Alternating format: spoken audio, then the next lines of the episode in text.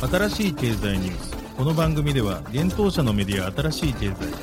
ブロックチェーン仮想通貨フィンテックに関する日々のニュース解説を平日毎日音声コンテンツでお届けしています。そして新しい経済ではブロックチェーン仮想通貨に関するニュース解説記事やインタビュー記事学習記事などのたくさんのコンテンツを掲載しております。ぜひ新しいひらがな経済漢字で検索してメディアもチェックしてください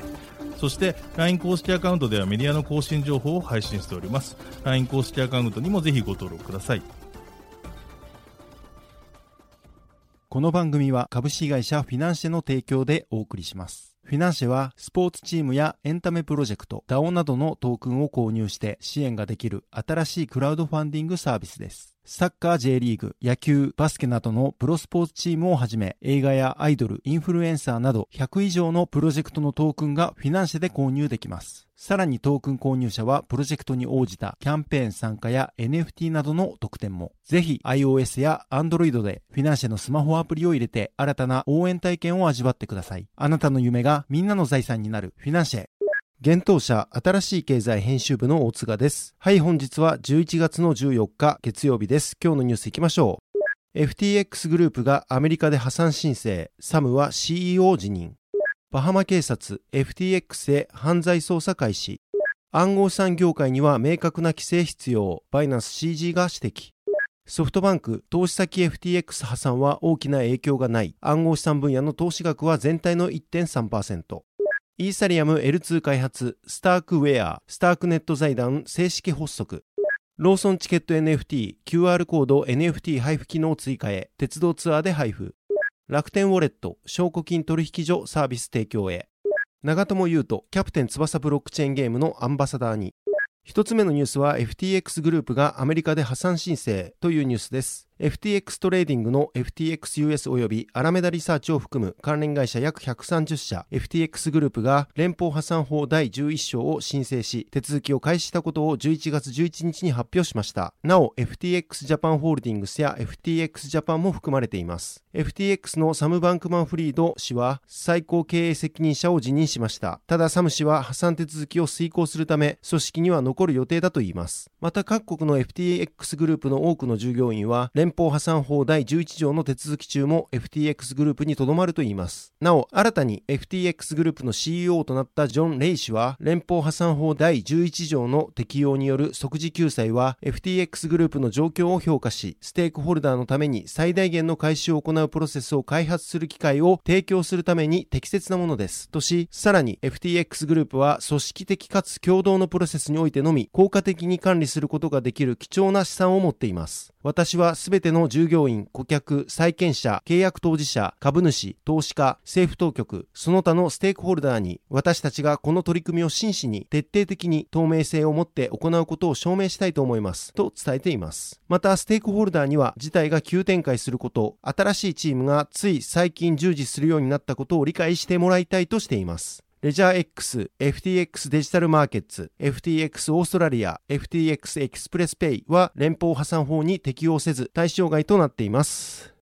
続いてのニュースは、バハマ警察が FTX へ犯罪捜査開始というニュースです。王立バハマ警察 RBPF が破産申請手続きを開始した FTX グループに対して犯罪行為がなかったかの捜査を開始しました。RBPF が11月14日発表しました。この FTX への捜査は RBPF の金融犯罪捜査局、金融投資家チームがバハマ証券取引委員会と連携し行っているとのことです。なお FTX はバハマに本社を置いています。バハマ証券取引委員会は11日、バハマの規制下にある暗号資産取引所で FTX 子会社の FTX デジタルマーケット FDM 及び同国の FDM 関連会社の資産凍結を発表しました。これにより FDM の資産、顧客資産、FDM が保有する信託資産は臨時清算人の承認がなければ処分できなくなっています。バハマ証券取引委員会はこの資産凍結の決定について、当局は FDM の顧客資産が不正に管理され、アラメダリサーチに譲渡されたことを示唆する発言を認識しており、そのような行為は通常のガバナンスに反し、顧客の同意がなく違法となる可能性があると述べていました。その後、同日の11日に FTX は連邦破産法第11章、チャプター11を申請し、手続き開始したことを発表しました。チャプター11の対象となるのは FTX トレーディングのほか、FTX FTXUS、アラメダリサーチ、FTX ジャパンなど FTX 関連約130社が含まれます。なお対象となるのはレジャー X、FTX デジタルマーケット、FTX オーストラリア、FTX エキスプレスペイの4社となります。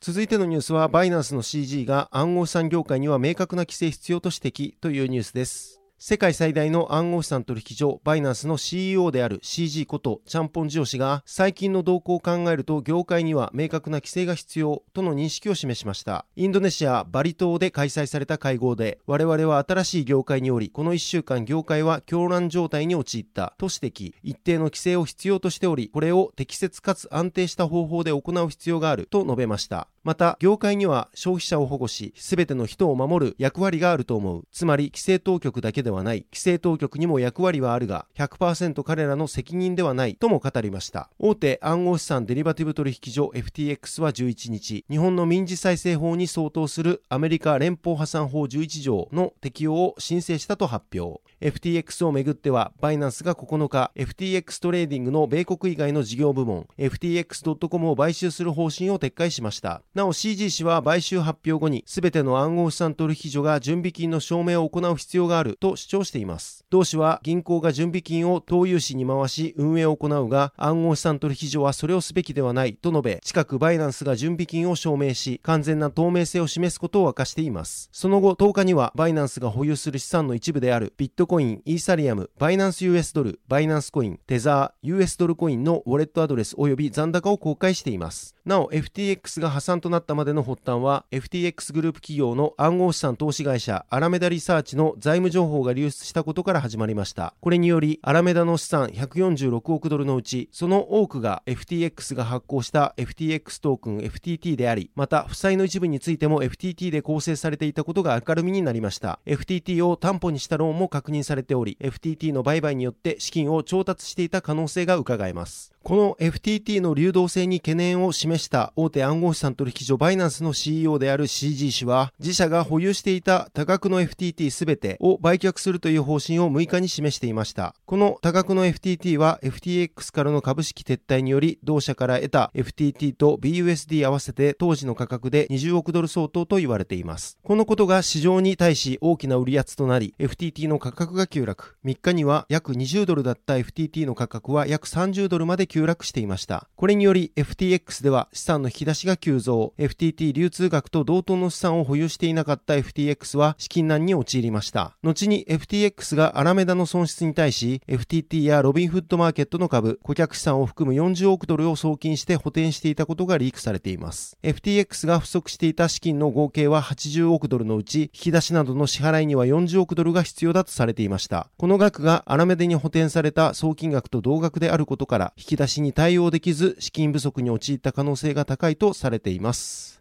続いてのニュースはソフトバンクの FTX への投資額は1億ドルというニュースです。ソフトバンクグループが投資先である FTX グループの破産申請の影響について大きな影響がないと明言しました。11月11日に開催された2023年3月期第2四半期決算説明会にて同グループ取締役専務執行役員 CFO 兼 CISO の後藤義光氏が記者からの質問に答える形で明らかにしました。同グループのビジョンファンドは昨年7月に FTX のシリーズ B となる約9億ドルの株式での資金調達ラウンドに参加。また今年1月には FTXUS が約4億ドルを調達したシリーズ A ラウンドにも参加していました。ソフトバンクの後藤氏によると、両銘柄への合計投資額は1億ドルで、ビジョンファンド全体の投資額としては極めて小さいとのことで、FTX が評価を落としてもその影響は大きくないと後藤氏はコメントをしました。また後藤氏はそもそもビジョンファンドは AI へ投資することが方針であると説明しており、暗号資産への投資は同ファンドのビジョンと異なるため冷静に見るべきと話しています。その一方で暗号資産ビジネスを通じた技術革新につながるブロックチェーンは AI の将来についてもプラスになるとの見解を示しました。ただしそのような解釈でブロックチェーン分野の企業への投資はしているものの、その投資額はビジョンファンド全体の1.3%ほどであるとも述べられています。また、後藤氏は自身が暗号資産への投資について、社内での最大の抵抗勢力の最先方と話しており、今後についても暗号資産について批判的に見ていると話しました。同氏は暗号資産について我々のビジネスへの影響は極めて限定的、明確に申し上げると質問への返答を締めくくりました。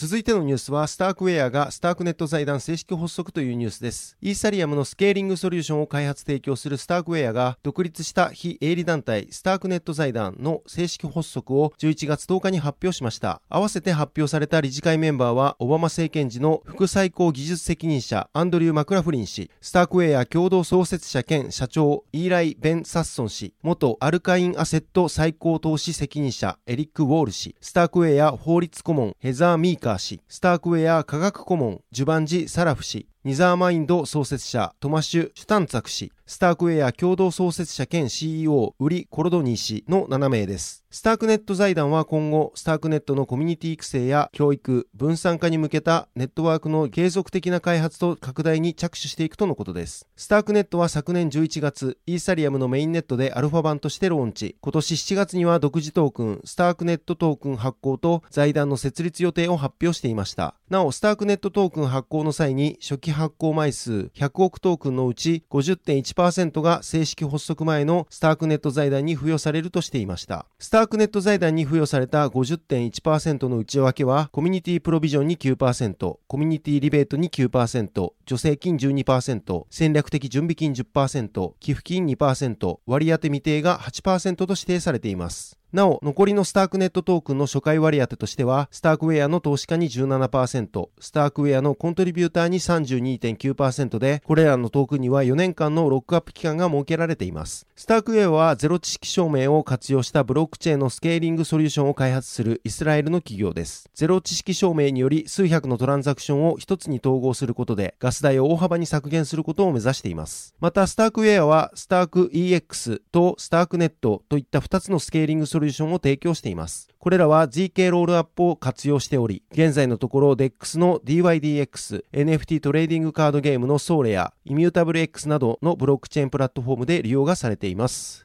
続いてのニュースは、ローチケ NFT に新機能追加でさらなる顧客体験の充実目指すというニュースです。ローソンチケットを運営するローソンエンターテイメントが12月よりローソンチケット NFT で QR コードを通じて NFT を配布できる新機能の追加を11月11日に発表しました。この機能によりイベント主催者が発行した QR コードからユーザーは画像や動画と紐づいた NFT の取得が可能となります。ローソンチケット NFT はブロックチェーン技術を活用した NFT サービスの一つで、ローソンチケットで販売しているコンサート、スポーツ、演劇などのイベントチケットを保管可能な記念チケット NFT として販売するサービスです。今年3月に NFT マーケットプレイスを運営する SBINFT とローソンエンターテインメントが提携したことにより、このサービスの提供が開始されました。今回の機能追加は、イベント主催者からの会場内でのリアルタイムな NFT 配布のニーズを受け、実現したものとのことです。ユーザーは会場内で NFT 受け取り用の QR コードを読み取った後、自身のデジタルウォレットに接続して、ローソンチケット NFT サービスの NFT の受け取りが可能になります。これにより、コンサートやイベント会場などのリアルな場所で無料の会場限定 NFT を配布したり、新たなデジタルグッズとして有料の NFT を販売したりと、イベント主催者が顧客へ新たな価値を提供できるようになるといいます。。また、この機能を使用した取り組みの第1弾として、ローソントラベルが企画する NFT 特典付きローソントラベル鉄道ツアー内において、限定 NFT 配布を予定しているとのことです。さようなら、キハ28、いすみ鉄道全区間乗車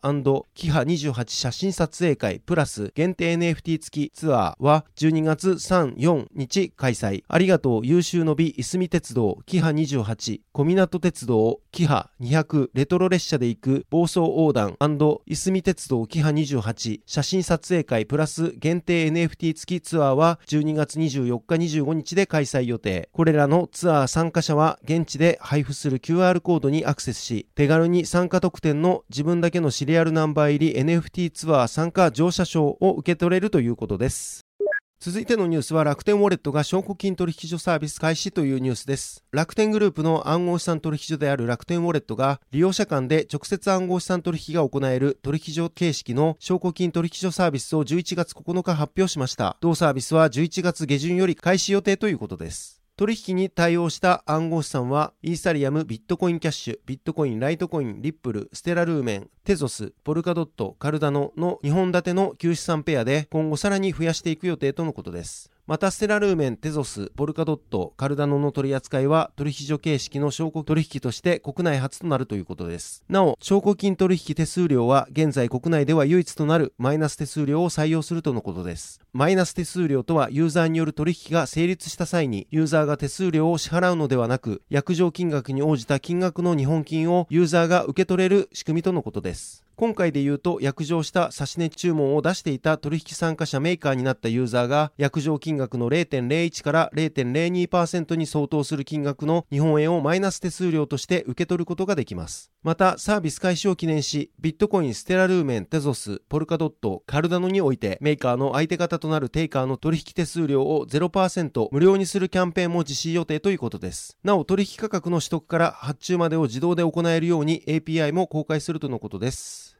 続いてのニュースは長友佑都氏がキャプテン翼ブロックチェーンゲームのアンバサダーにというニュースです。サッカーマンがキャプテン翼の IP を活用したブロックチェーンゲームキャプテン翼ライバルズのアンバサダーにプロサッカー選手の長友佑都氏が就任したことが11月8日に発表されました。長友氏は今後アンバサダーとしてキャプテン翼ライバルズに関するインタビューや動画配信などを行っていくとのことです。キャプテン翼ライバルズは2022年内ローンチ予定の原作キャプテン翼に実際に登場する選手たちを育成し、他のプレイヤーと対戦する新感覚ブロックチェーンゲームです。最大の特徴は他プレイヤーとの対戦を通して得られるライバルピースを選手やサポーターキャラクターなどの NFT を含む報酬と交換することができる点だといいます。また NFT となった選手にはゲーム内で再生される必殺技 3D 動画とジェネラティブ BGM がそれぞれ付属、オリジナル NFT NFT を育て、チームを作り、ライバルたちとの対戦が可能になるということです。このゲームではガバナンストークン翼 GT とユーティリティトークン翼 UT が発行される予定です。ゲーム開発企業サードバースのブロックチェーンゲーム子会社であるソードとソーシャルゲーム開発企業クラブの Web3 子会社であるブロックスミスが開発運営をしていきます。長友佑都氏はイタリアセリエ A のインテルをはじめとする世界的名門クラブで活躍を収めたプロサッカー選手です。昨年 FC 東京に復帰し11月20日より開催のカタールワールドカップを控えています。テレビ番組の企画でキャプテン翼に本人役として登場したこともある長友氏は今回の就任に関し、世界中のサッカー少年にサッカーの楽しさ、素晴らしさを伝え続けてきたキャプテン翼にまた携われることを光栄に思います。キャプテン翼ライバルズはブロックチェーンゲームという一般的には聞き馴染みのないゲームですが、サッカーファンやキャプテン翼ファンも楽しめる新感覚のゲームになっています。皆さんぜひ遊んでみてください。とコメントをしています。はい、本日のニュースは以上となります。このように私たち新しい経済編集部はブロックチェーン暗号資産に関するニュースを平日毎日ラジオで配信しております。本日ご紹介したニュースはすべてサイトの方に上がっております。ぜひサイトの方も見に来てください。新しいひらがな、経済漢字で検索して見に来ていただければと思います。それでは本日はありがとうございました。